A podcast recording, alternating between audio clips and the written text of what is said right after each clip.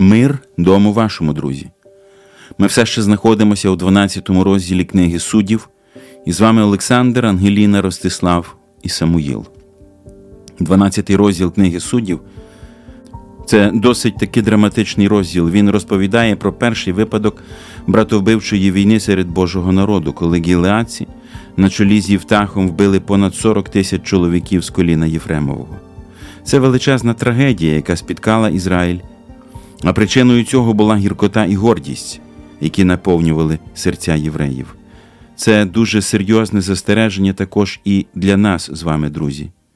Якщо в серцях дітей Божих перебуватиме гіркота і гордість, поділення в церкві буде неминучим. Нехай Господь збереже нас від цього. Ми продовжимо наше вивчення після молитви.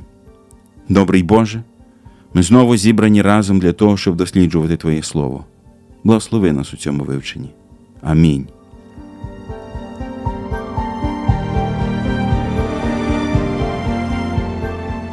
Я ще раз нагадаю, що книга суддів це оповідь про систематичне відступлення Божого народу Ізраїля від його постанов і заповідей, наслідком чого було поневолення євреїв, які протягом книги трапилося шість разів. Перше поневолення вони страждали від арамського царя Кушан Рішатаїма 8 років, друге поневолення вони страждали 18 років від Моавського царя Еглона, третє поневолення тривало 20 років, воно було від Євіна, Ханаанського царя, четверте поневолення від Мідіанітян, тривалістю 7 років, п'яте поневолення від Филистимлян, яке продовжилося 18 років, шосте поневолення знову ж таки від Филистимлян, але вже на 40 років. В загальному вони знаходилися в рабстві протягом 111 років. Це дуже сумна сторінка в історії Ізраїлю. Однією з причин того, чому це відбувалося, пояснюється в 17 розділі 6 вірші. Того часу не було царя в Ізраїлі. Кожен робив, що правдиве було в очах його. Люди робили те, що вони вважали за правильне. І ми бачимо, якими були результати. Вони відступали від заповідей Божих і впадали в ідолопоклонство. Друга частина 12 розділу, який ми досліджуємо, починається такими словами: І судив Євтах Ізраїля шість років, і помер гілеадянин Євтах і був похований у місті Гілеаді, а по ньому Ізраїля судив Івцан з Віфлеєму. І було в нього тридцять синів, а тридцять дочок він відпустив заміж назовні, і тридцять дочок впровадив для синів своїх з назовні, і судив він Ізраїля сім літ. І помер Івцан, і був похований в Віфлеємі. А по ньому Ізраїля судив Завулонівець Елон, і судив Ізраїля десять літ. І помер Завулонівець Елон, і був похований в Аялоні, у Завулоновім краї. А по ньому Ізраїля судив Авдон, син Гілела, піратонянин, і було в нього сорок синів та тридцять онуків, що їздили на семидесяти молодих ослах, і судив він Ізраїля вісім літ. І помер Авдон, син Гілела, піратонянин, і був похований в Єфремовім краї на горі Амаликиянина. Отже, ми читаємо, що Євтах був при владі шість років і помер Гілеадіянин Євтах і був похований у місті Гілеаді. І ось тут теж виникають питання, бо якщо наші слухачі користуються різними перекладами, то у Агієнка написано у місті Гілеаді, а в інших ми читаємо, що в якомусь з міст Гілеада. І ще раз я хочу, щоб ви нагадали, це регіон, так? Гілеад це регіон, так. Дехто вважає, що є таке місто, і вони мають на це право. Але коли ми читаємо цей розділ, ми бачимо, в яке місто прийшли сини Єфрема. Люди Єфремові прийшли в місто Цафон, яке знаходилось біля міста Сукот і біля міста Пенуєл. Тому е, невідомо в якому місті можна припустити, що він був похований в Цафоні, але про це текст не каже. В одному з міст. В одному з міст про це текст не каже саме де. Але якщо згадати, подивитись на решту, тобто трьох суддів, то там текст точно каже, в якому місці вони були поховані. І цим відрізняється Євтах від решти суддів. Як ми вже звертали на це увагу, наступним після Євтаха суддєю був Івцан. Я повторю текст. А по ньому Ізраїля судив Івцан з Віфлеєму. І було в нього 30 синів, а 30 дочок він відпустив заміж назовні, і 30 дочок впровадив для синів своїх з назовні, і судив він Ізраїля сім літ. Цікаво поговорити про Івцана. Написано: у нього було 30 синів, 30 своїх дочок він видав заміж у інші родини. Так само взяв 30 жінок замість своїх синів з інших родин. Він був суддею в Ізраїлі 7 років. Як цей текст звучить в оригіналі, тому що є досить багато, точніше, декілька варіантів, ось конкретно перекладу цього тексту. У Агієнка написано, що він віддав назовні і взяв назовні. А в інших перекладах, до речі, у Хоменко, що взяв з чужинців. В єврейському тексті і в тому, і в іншому випадку, і стосовно дочок, стосовно синів, буквально використовується слово вулиця. Тобто можна сказати, що він е, взяв зятів, можна сказати, собі е, взяв з вулиці. І невісток. І невісток, так, і невісток з вулиці. Але коли ми чуємо слово з вулиці, можна уявити собі таке тлумачення, що він взяв їх чужинців з іншого племені. Це можуть бути люди з іншого коліна, а можуть бути взагалі не євреї з іншої культури, тобто люди з вулиці. Що люди на вулиці роблять? Хто на вулиці мешкає? В домі мешкають свої а на вулиці чужі, ті, хто проходять повз. Тобто більше посилання на те, що люди з іншими поглядами, з іншою культурою. Тому сьогодні, коли ми живемо і хочемо. Пов'язати своє життя з іншою людиною треба дуже добре поміркувати і спитати, чи це є воля Божа, щоб ми брали людей з вулиці, собі привели в свій дім, тому що це благородна дія. Але відповідальність і наслідки, які можуть бути. І дивіться, це не одна дочка, а це 30 дочок і 30 синів. А перед цим ми читали, і ми читаємо, що це суддя зробив. А перед цим ми читали, що в одного судді було багато синів, які керували окремим містом, тобто люди заможні. І це є вплив на ціле місце, на культуру, на народ, який нас оточує.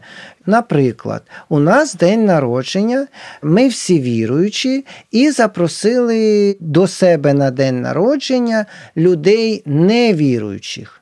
Якщо віруючих людей буде 5, а невіруючих буде 25, як ви вважаєте, чия атмосфера і культура буде домінувати на цій події, на цій зустрічі? Невіруючих, звісно.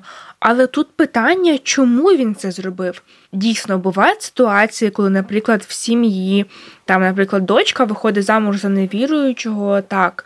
Це складна ситуація, яка якби потребує втручання, але тут людина так хоче. Ну тобто, і це реально багато синів і багато дочок. Це неодноразово було. Це треба Чому зрозуміти. він це вирішив зробити. Вони ж не одразу всі одружилися або вийшли заміж. Це було неодноразово, і я так розумію, це була певна тенденція або традиція вже в сім'ї. Тобто це могло бути навіть пов'язано не з тим, що Бог сказав не родичатися з іншими племенами, а просто що там спадок, наприклад, вже буде під питанням. Тоді ну Так. який сенс? Зверніть увагу, що ці події відбуваються за сім років. в такий короткий термін 30, 30. шлюбів з синів тільки 30, і ще 30 шлюбів дочок. 60 весіль. Так, але який вплив і чому цей суддя робить таким чином? Тому що ми бачимо по історії, чим далі від початку від Ісуса Навина і ближче до Самсона, до Самуїла, тим люди більше і більше відступають від Бога чим вони керуються. Якщо один суддя знає Слово Боже, але недосконало його знає, тому приносить в жертву свою єдину дитину, то тут ми бачимо, що він 60 своїх дітей віддав на вулицю приніс з вулиці іншу культуру собі в народ. Тому що який вибір він зробив, пам'ятаєте, який вибір люди зробили з Авімелехом?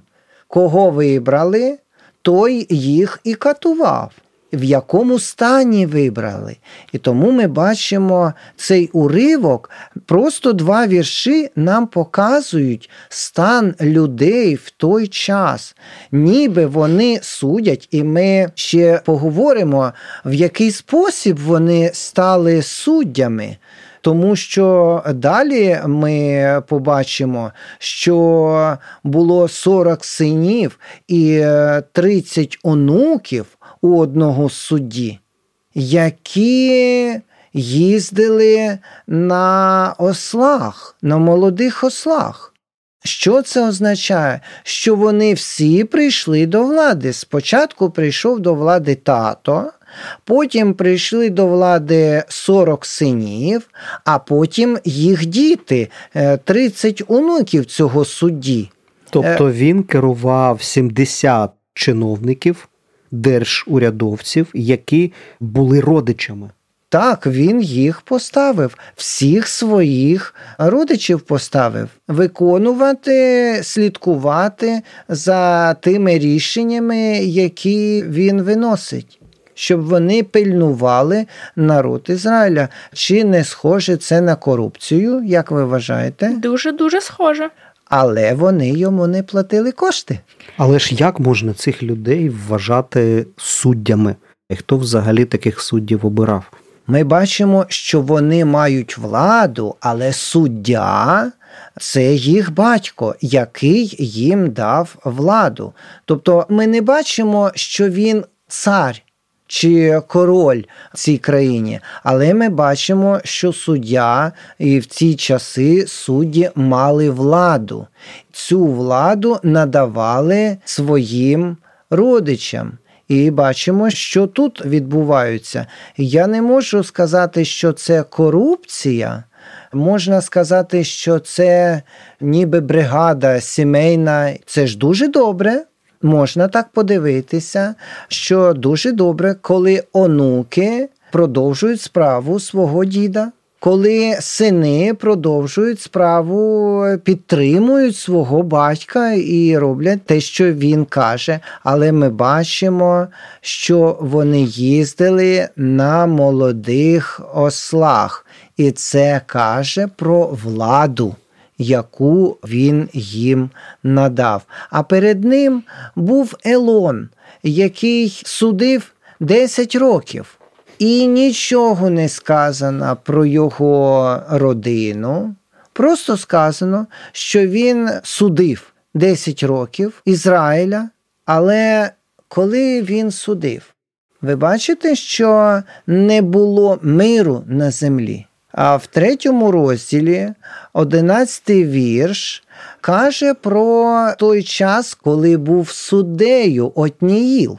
В третьому розділі в одинадцятому вірші. І мав край мир сорок літ, і помер Отніїл, син Кеназа. Так, Отніїл був суддею, і бачимо, що за часів Отніїла край мав спокій, край мав мир 40 років. А далі в 30-му вірші 3 розділу сказано про Єгуда. І був того дня приборканий Моав під Ізраїлеву руку, а край мав мир 80 літ.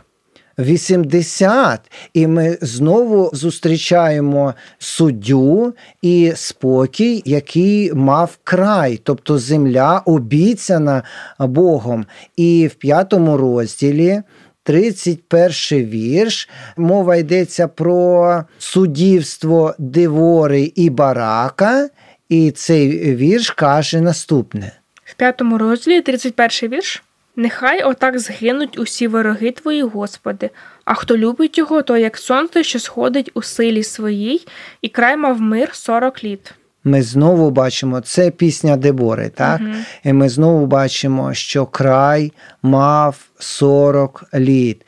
І далі, коли ми згадуємо Гідеона в 8 розділі, 28 вірш, там так само сказано, що край мав спокій або край мав мир так само 40 років.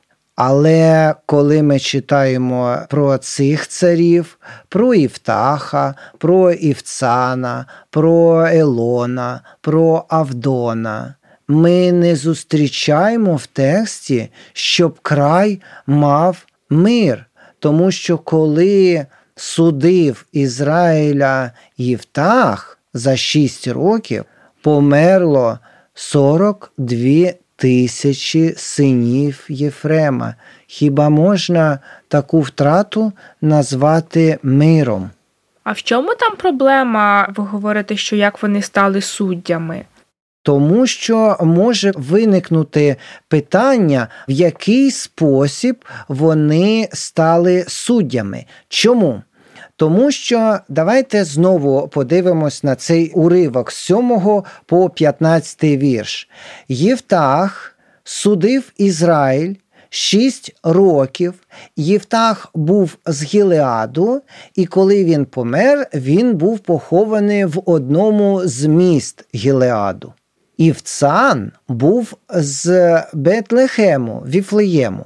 Віфлеєм знаходиться в землі Юди, коліна Юди. І Івцан судив Ізраїль сім років і помер. Елон судив Ізраїля 10 років, але він був з коліна Завулона, а Завулон знаходиться на півночі, а Гілеад знаходиться на сході. Юда знаходиться на півдні. І далі, коли ми читаємо про Авдона, який був з коліна Єфрема, який знаходиться на заході, і ми бачимо, що один за одним судять Ізраїль, але якимось чином в різних локаціях. Як так відбувалося? Тому що це ж не було успадковано. Суддівство це не передається нащадкам. Діти судді, вони не будуть суддями. Якщо це діти царя, то вони можуть бути царями, а діти судді не можуть бути суддями, і діти пророка не успадковують цю здібність пророкувати. І в який спосіб вони їх люди обирали, чи вони самі себе проголосили? Пам'ятаєте, що зробив Авімелех? Він прийшов, підбурив людей в Сихемі, і його обрали і помазали на царя. Тому може виникнути питання, і якщо прочитати третій розділ, згадати, що каже 9 і 15 вірш, то ми дивимось ось на що. Дев'ятий вірш. І кликали Ізраїлеві сини до Господа, і Господь поставив для Ізраїлевих синів рятівника, і він врятував їх Одніїла сина Кеназа, брата Калава, молодшого від нього. І п'ятнадцятий вірш. І кликали Ізраїлеві сини до Господа, і Господь поставив їм рятівника Егуда, сина Герового, сина Емінеянина, чоловіка лівшу, з безвладною правою рукою. Що ми бачимо? Ми бачимо на початку цієї книги, в третьому розділі, що кликали, волали люди до Господа, і в такий спосіб тільки після того Господь ставив суддю. Коли ми читаємо 12 розділ, ми не зустрічаємо, щоб люди кликали до Господа, і він їм поставив івцана. Тобто певної такої закономірності, як була раніше, тут немає. В тексті цього не написано, що вони кликали або про Елона, або про Авдона. Нічого такого не сказано. Дехто може зробити з читачів, з слухачів висновок, що вони самопроголошені якимось чином вони прийшли до влади і почали судити, але вони судили один за одним, а не одночасно, тому що в тексті сказано а по ньому, а по ньому і так далі. І якщо подивитись на другий розділ, 18 вірш, він дає відповідь нам на це питання, в який спосіб вони стали суддями. А коли Господь ставив їм суддів, то Господь був із суддею і рятував їх із руки їхніх ворогів по всі дні того судді, бо Господь жалував їх через їхній стогін, через тих, що їх переслідували та гнобили їх. Так, і таким чином ми бачимо, що ці судді, хоча в цьому тексті не написано, що люди волали і Господь поставив, але перед цим було сказано, що всі судді, які судили Ізраїль, їх поставив Господь. Які можна зробити висновки, читаючи, вивчаючи цей розділ? Ну, власне, ці висновки дуже яскраво видно на початку 13-го розділу. А Ізраїлеві сини й далі робили зло в Господніх очах. І, власне, тоді ми вже в 13-му будемо читати, що відбулось потім. Але я так розумію, що люди не робили висновків. Люди не робили важливих рішень в своєму житті. Вони продовжували грішити, лікуючи як симптоматично питання, проблеми, приймаючи якісь рішення. Але сам корінь, саму проблему це ідолопоклонство, це невірність Богові. Вони не намагались вирішити. Один вирішував це, я так розумію, через шлюби, через якісь політичні там міжнародні стосунки, інший ставив своїх дітей. І ми сьогодні навіть бачимо так, коли політики намагаються таким чином вирішити якісь питання. Але ж питання, проблема полягає в серці людини. Якщо серце зміниться, зміниться країна. Я дуже хотів би, щоб такого не було серед народу Божого, щоб ми не ворогували брат з братом, сестра з сестрою, щоб ми не намагалися відібрати у людини те, що вона заробила. Своїм потом і своєю кров'ю, тому що іноді можна зустріти людей, які кажуть: ось подивіться, в нього і то є, і то є. Може бути, в нього є воно, тому що він день і ніч не спав, працював, служив. А ті, хто таке кажуть, вони нічого не робили, і вони хочуть це, щоб і в них було. І дуже погано, коли вони хочуть відібрати це як сини Єфрема. Дуже важливо, що коли ми хочемо пов'язати своє життя або виховуємо дітей, щоб ми не пов'язували його.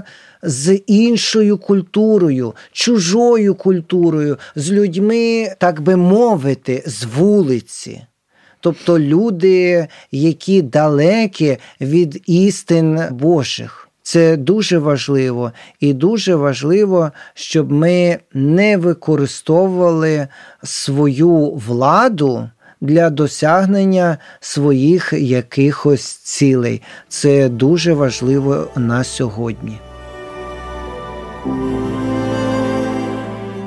Інколи потрібна зброя, а колись найлагідніший друг це наша Біблія.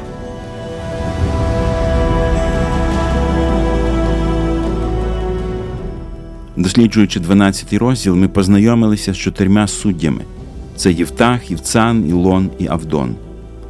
Останніх три судді судили народ Божий в загальному 25 років.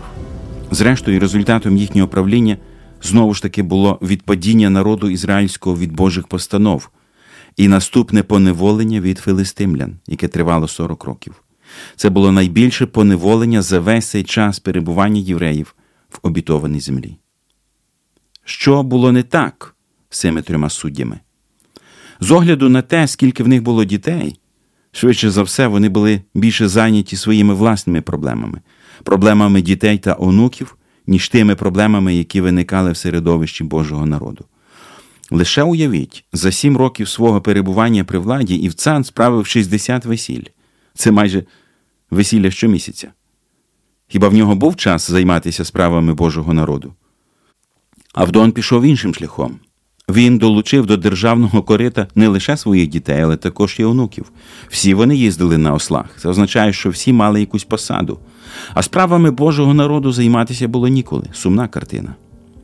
Історія цих трьох суддів служить для нас уроком, друзі. Я в першу чергу звертаюся до служителів церкви. Бог доручив нам пасти Божу отару. Це означає, що не наші власні справи, а справи церкви Божої мають бути в пріоритеті.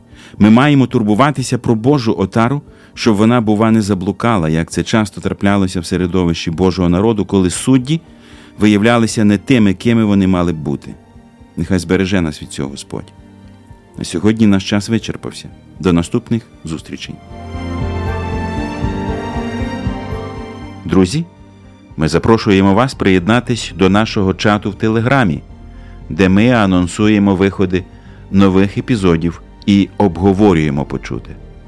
Посилання ви можете знайти в описі під подкастом.